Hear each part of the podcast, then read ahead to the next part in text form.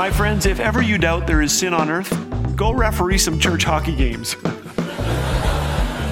Thanks for joining us today. You're listening to Laugh Again with Phil Callaway. Comparison is a joy sucker. Imagine how poor Michael Jordan feels next to Bill Gates. Sure, Michael received $10,000 for every minute of basketball he played in the NBA and 40 million each year for endorsements, but Bill Gates makes $250 a second. Poor Michael. Have you ever been compared to a sister, a coworker, a spouse? When I was a kid, I was usually quite respectful when talking to someone who was larger and more muscular than I. But I'm told that an older boy once skidded to a stop on his new bike and laughed at me for riding my sister's tricycle. I said, At least mine has three wheels. You only have two. From the time we're small, we engage in the sin of comparison. We find someone who has it better than us, which leads to jealousy, or we find someone worse off, which leads to pride. Look at me. I have three tires and a little bell. In talking with people who have lost their joy, I often hear stories of the hurt they've experienced from being compared to a sibling, a coworker, or someone else's spouse. I heard about a guy named Arnie who climbed into a taxi, and the cab driver said, Perfect time, and you're just like Dave. Dave who? Dave Johnson. That guy did everything right. He was always there when you needed him. Dave was always on time. Everybody has some flaw, countered Arnie. Not Dave, said the cab driver. He was a great athlete. He could have gone on the pro tour in tennis, golf, or ping pong. He played guitar like a star, sang like Sinatra, and man, could he cook. Plus, he had a memory like a steel trap, never forgot a birthday or an anniversary, always knew which fork to eat with and what to wear.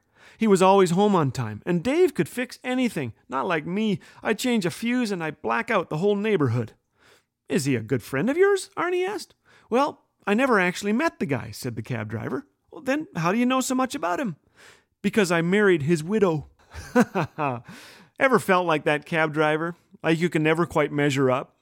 Here are two things that will make all the difference today. First, pray that God will bless those you envy. When we pray for others, we begin caring for them. F.B. Meyer was a London preacher in the years when Charles Spurgeon and G. Campbell Morgan were there too. Spurgeon and Morgan had megachurches compared to Meyer's church. He was envious, so he began to pray that their churches would grow. He later said, Their churches grew so much in answer to my prayers that they overflowed, and the overflow came to my church. Pray for those you envy. Second, be thankful for what you have. When Derek Jeter retired from the New York Yankees, he had played 2,747 games without being tossed from one of them. He was a gentleman. He was a thankful guy. I had the pleasure of meeting Derek after speaking at a chapel. Jeter said this I say a prayer after the national anthem, thanking God and asking that we play to the best of our abilities and that no one gets hurt. This past summer, I took the ALS Ice Bucket Challenge, named after another famous Yankee, Lou Gehrig. For 14 years, Lou was first baseman for the Yankees. When Mr. Gehrig left the game he loved, he stood in Yankee Stadium to speak to adoring fans. Today, I consider myself the luckiest man on the face of the earth. When Lou was dying, he called a friend. Bob, I've got good news for you. The boys in the lab have discovered a new serum, and it is really working for 9 out of 10 victims. What about you? asked Bob. Is it working for you?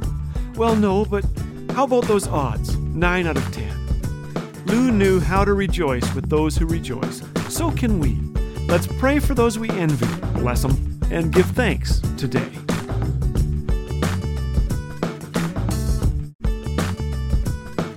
Experience the clean family humor of Laugh Again with Phil Callaway 24 7 on Laugh Again TV. Available on YouTube anytime. Bite sized videos guaranteed to make you laugh, think, and encourage your walk with Jesus. Just search Laugh Again on YouTube. And did you know that your likes, comments, and subscribes help get these encouraging messages in front of more eyes? So be sure to engage and help spread the word. Laugh Again, truth bringing laughter to life.